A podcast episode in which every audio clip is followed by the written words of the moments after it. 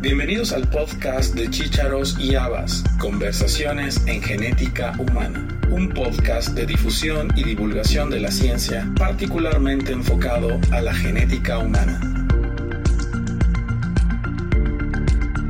La Sociedad Argentina de Genética fue fundada el 13 de diciembre de 1969 como una asociación civil sin fines de lucro, con domicilio en la ciudad de Buenos Aires. Sus propósitos, de acuerdo a sus estatutos, son agrupar a quienes realizan investigaciones en el campo de la genética y ciencias afines con el objeto de intercambiar información y discutir trabajos, propiciar el adelanto de la genética por todos los medios, vincularse con entidades similares, nacionales o extranjeras, auspiciar la organización de congresos nacionales o internacionales, favorecer el intercambio de genetistas entre los diversos países latinoamericanos y defender a sus agremiados. Esta sociedad está constituida por un presidente, dos vicepresidentes, un secretario, un tesorero, 3 vocales y 2 vocales suplentes, además de una comisión revisora de cuentas y un consejo asesor formado por representantes de todas las regiones de Argentina. En esta conversación tuvimos la oportunidad de charlar con la doctora Viviana Griselda Solís Neffa durante la realización del 51º Congreso Argentino de Genética en Río Cuarto, provincia de Córdoba, Argentina, para platicar sobre la historia de la SAG, los aprendizajes de la pandemia y cómo el gremio ha enfrentado los retos actuales. Hoy es miércoles 4 de octubre del año 2023, estamos en Río Cuarto, provincia de Córdoba, en Argentina, en el marco, ya casi el cierre, del 51º Congreso Argentino de Genética. Y tengo conmigo a la presidenta Viviana Solís Neffa. Hola Viviana, qué gusto tenerte en el podcast de Chícharos y Habas. Bueno, un gusto para nosotros poder estar compartiendo con ustedes este momento. Muchas gracias, Viviana, y gracias por darnos este espacio en el medio del Congreso. Pero me gustaría que empecemos hablando de la Sociedad Argentina de Genética. Nos escuchan en toda Latinoamérica y siempre cada asociación, cada agrupación tiene su historia. Platícanos de la Sociedad Argentina de Genética. Bueno, la Sociedad Argentina de Genética es una sociedad sin fines de lucro que fue creada ya hace 54 años. Y que reúne a todos los investigadores, docentes, becarios que, interesados por la genética. Y entre los distintos objetivos, además de promocionar las investigaciones, básicamente es promover el intercambio entre los investigadores, productores y también entre todas aquellas personas interesadas en genética. En nuestra sociedad hay distintos investigadores de distintas ramas, tenemos biólogos, médicos, ingenieros agrónomos, veterinarios, bioquímicos, así que es una sociedad bastante diversa desde ese punto de vista. Ecléctica. Sí. Sí, fue muy interesante ver cómo había charlas sobre vegetales, sobre maíz, sobre cannabis, y luego una plática sobre enfermedades relacionadas con humanos. Entonces, te abre el panorama, es interesante. ¿Cuántos socios tiene actualmente la sociedad? Y la Sociedad Argentina de Genética tiene aproximadamente unos 500 socios. Como te decía, proveniente de distintas disciplinas, pero es un número interesante de socios. Así que... Y la sociedad nuestra también forma parte de la LAG y tiene también sus representantes en RELAG. Sí. Así es que es una sociedad que muy activa y que no solamente se limita a nuestro país, sino que también trasciende las fronteras, de nuestro país y siempre ha incentivado la participación de nuestros investigadores en estos congresos latinoamericanos e internacionales, así que siempre que se hizo un congreso organizado por la LAG, la Asociación Latinoamericana de Genética, la SAC también lo ha acompañado. Y es así. Bueno, se hizo en Argentina, 2 veces fue sede de los congresos de ALAG, una vez en Rosario y la segunda vez en Mendoza, en 2019, que fue el último congreso que tuvimos totalmente presencial. Sí. Y bueno, y el año que viene en Guadalajara. Sí. Fíjate, ahorita que hablas de los congresos, tenemos que hablar cómo se pasó, cómo pasamos las asociaciones, la pandemia y cómo nos adaptamos como buenos genetistas a las circunstancias, y algo que veo en este congreso que es híbrido. Sí. Y es una pregunta que tengo para ti como presidenta. ¿Qué representa para una organización la realización de un congreso híbrido? Porque no existe un manual que te diga, esto es híbrido. Platícanos cómo es esa experiencia. Fue una experiencia en la que discutimos mucho cómo plasmarla, porque una cosa es la presencialidad plena, en la que teníamos los simposios, las conferencias y las presentaciones orales, o sea, en forma de pósters, pero las comunicaciones libres, pero cuando pasamos a la virtualidad en tiempos de pandemia, era todo virtual. Todo virtual.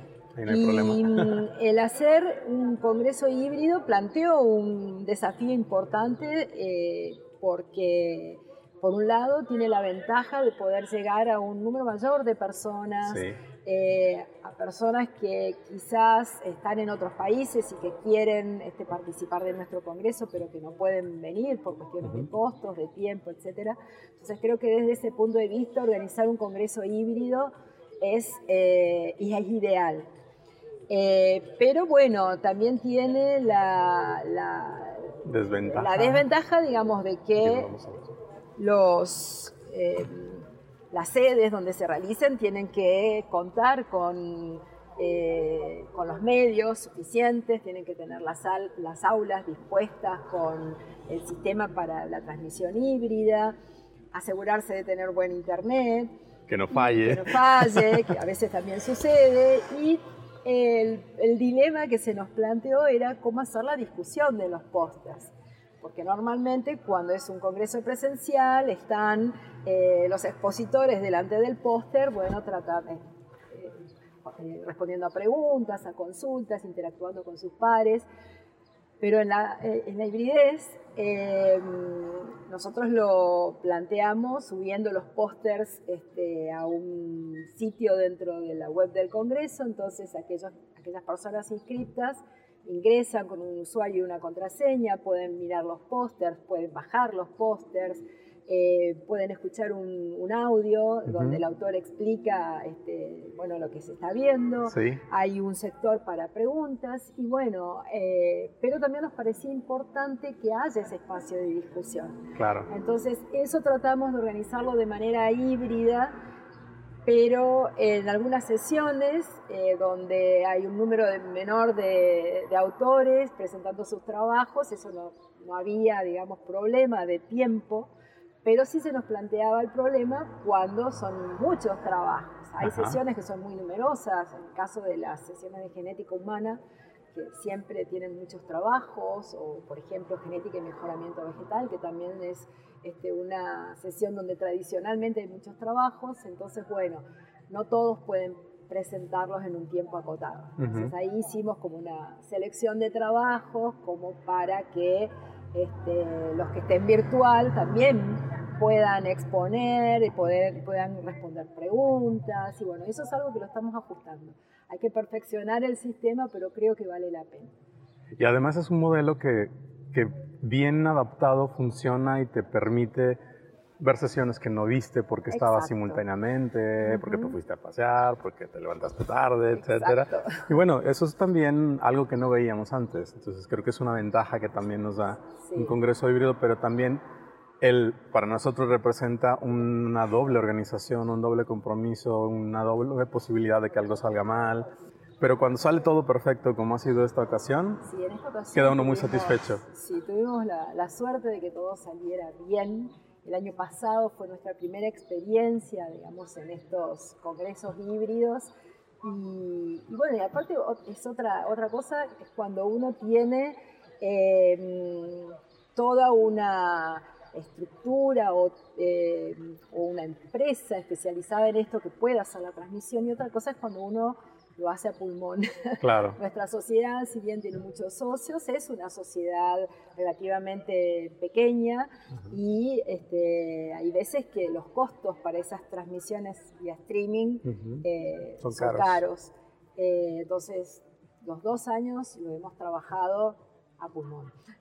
Muy bien. Haciéndolo con nuestros propios medios, fueron los propios socios o los colaboradores de las distintas facultades donde se hicieron los congresos, los que colaboraron en todo lo que tiene que ver con la transmisión vía streaming, pero bueno, es algo que vale la pena. Yo estoy totalmente convencida de que hay que hacerlo y hay que aprovechar todas estas herramientas que nos acercan y nos permiten difundir lo que hacemos y también invitar a otros profesionales que de otra manera nos sería muy difícil poder traerlos, por los costos que implican. Claro. Y a veces también es por los propios tiempos de los investigadores, de los profesionales. Así es que yo apuesto totalmente al sistema híbrido. Creo que yo también. Así es que para el próximo congreso, va a ser nuestro 52 Congreso Argentino de Genética, que es el que se va a realizar conjuntamente con ALAC. Creo que está prevista también la modalidad híbrida. Así es. Que creo que lo vamos a poder aprovechar. Muy bien. Y casualmente va a ser en Guadalajara. Casualmente va a ser en Guadalajara, así que bueno, esperemos poder viajar. Sí, claro. Y bueno, si no, verlo virtualmente. Y si no, verlo virtualmente, eso con certeza. Muy bien. ¿Cómo visualizas más bien el desarrollo de la genética después de la pandemia y con todos los retos que tenemos en cada región, en cada país? O sea, cada país tiene su propia problemática y sus propias secuelas, uh-huh, de esta pandemia. Como asociación, ¿qué aprendieron y qué retos ven en el futuro próximo? Bueno, yo creo que la pandemia, si bien obviamente que fue una situación muy difícil para todos, pero creo que permitió demostrar a la sociedad todo lo que puede hacer el investigador que trabaja en estas disciplinas, tanto que trabaja en la parte de ciencias básicas como aquellos que hacen investigaciones más aplicadas, que todas esas herramientas estuvieron puestas a disposición y permitieron tener respuestas rápidas y soluciones rápidas y entender cómo fue el surgimiento de las nuevas variantes, cómo se fueron distribuyendo. O sea, eso es algo que siempre lo tomé como modelo para mis clases de genética. Yo doy clases para alumnos de biología, entonces, ajá, les decía que sacando de lado, digamos, todo lo feo y lo triste que fue y el impacto negativo que tuvo la pandemia, pero cuando uno los mira con ojos de científicos puede entender, uh-huh, cómo surgen las mutaciones, o sea, el papel de las mutaciones en el surgimiento de las novedades, en el origen de la biodiversidad, el empleo, por ejemplo, de herramientas o metodologías filogeográficas para entender cómo fueron migrando y cómo fueron apareciendo las nuevas variantes, todo lo que se conoce en cuanto a desarrollos biotecnológicos y todo el aporte de la genética y las herramientas para estas nuevas vacunas. O sea, fue un aporte muy importante. Sí. Y si no hubiéramos tenido todos esos conocimientos, creo que hubiera sido muy difícil poder sobrellevar toda esta situación. Así que, y creo que fue que la sociedad, pudo percibir, uh-huh, o por lo menos eso espero, que haya podido percibir lo importante que es trabajar en generar información básica, porque no hubiéramos podido hacer todo lo que se hizo en tan poco tiempo si no hubiera habido previamente información básica sobre cosas que quizás en ese momento eran consideradas por ahí poco importantes y sin embargo lo fueron en una situación como tal. Así que yo creo que hay que seguir apostando a seguir estudiando, a seguir conociendo, a seguir generando información y seguir apostando a la genética. Claro. Tenemos mucho por ofrecer y tenemos mucho todavía por desarrollar.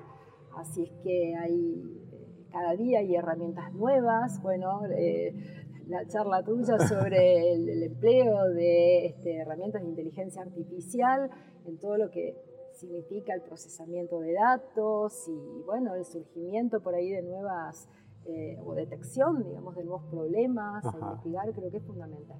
Muy bien. Así es. Viviana, platícanos un poquito de tu formación como genetista. Bueno, yo soy bióloga de formación y empecé muy joven de estudiante, interiorizándome, y me entusiasmó mucho la genética. Luego de cursar la asignatura, me encantó y, bueno, me acerqué a mis profesores para empezar con las primeras prácticas y me empecé a desempeñar como ayudante de cátedra. Y bueno, y más adelante, una vez que me recibí, empecé a trabajar en animales. Yo soy de formación zoóloga, uh-huh. Pero después me di cuenta que en el mundo de las plantas había un mundo interesante por descubrir.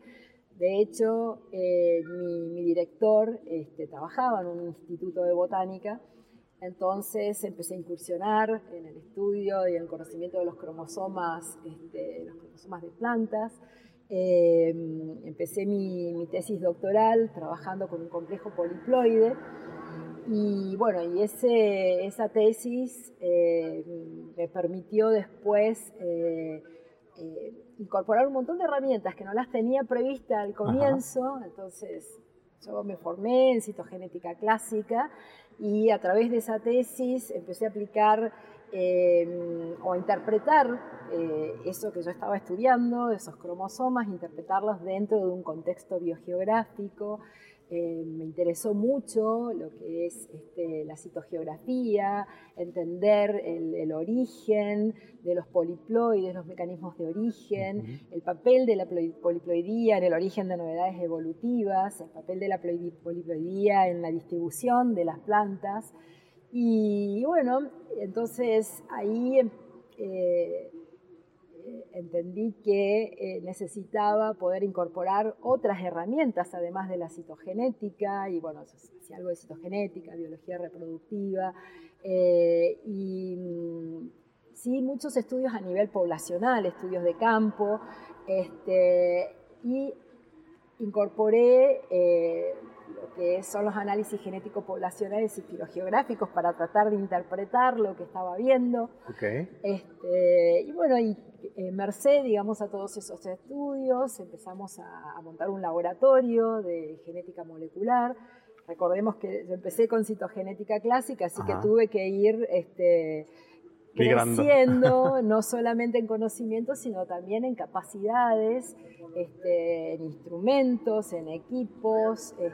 Así que bueno, desde que me doctoré, en la Universidad Nacional de Córdoba, yo soy recibida en la Universidad Nacional del Nordeste como bióloga y después hice mi doctorado en la Universidad Nacional de Córdoba y algunas estadías afuera que me permitieron ampliar un poco mis conocimientos, mis capacidades y bueno, con todo eso montamos el primer laboratorio de genética molecular en el instituto donde yo trabajo y bueno, ahí empezamos a desarrollar estos trabajos en genética de poblaciones y filogeografía y bueno, ahora tengo un grupo bastante interesante de becarios, formé a 13 doctores, actualmente dirijo a 5 investigadores, soy investigadora de CONICET, investigadora independiente de CONICET y también soy docente para la carrera de biología, dicto clases en la asignatura de genética, soy docente titular, digamos, de genética. Para biólogos y también doy genética de poblaciones para la misma carrera. Así es que, bueno, logré formar un grupo de trabajo donde tenemos, bueno, cada investigador se fue especializando, digamos, en un área, y seguimos con la línea de la poliploidía, que es lo que, bueno, a mí me apasiona, pero también estamos trabajando en el desarrollo, digamos, en el empleo de plantas nativas como ornamentales, así que, bueno, estamos trabajando con algunas plantas que ya las veníamos estudiando, así que las estamos caracterizando desde un punto de vista ornamental, estudiando sus características, bueno, morfológicas, genéticas, etc.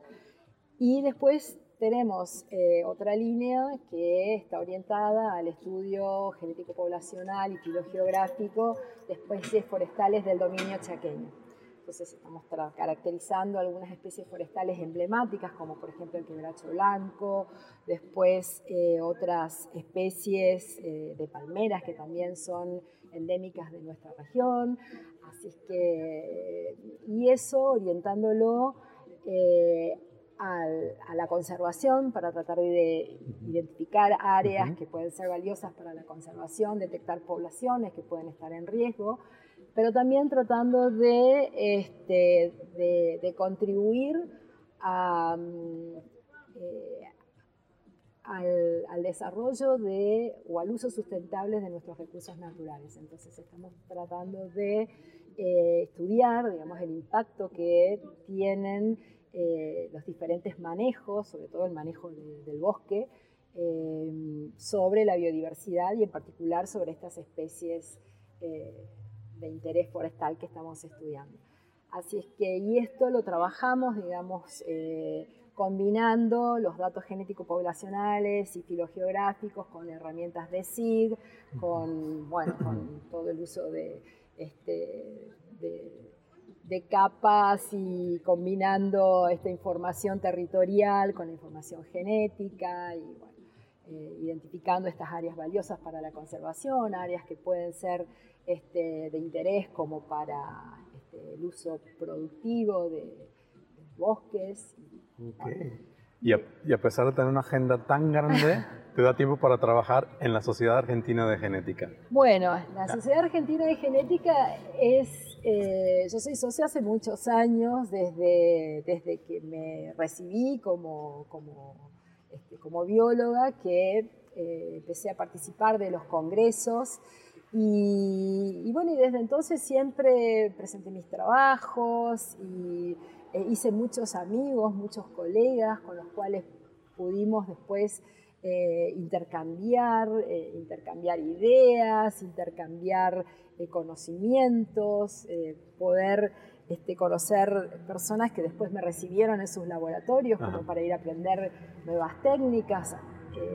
También fueron a nuestro instituto para trabajar en algunas temáticas.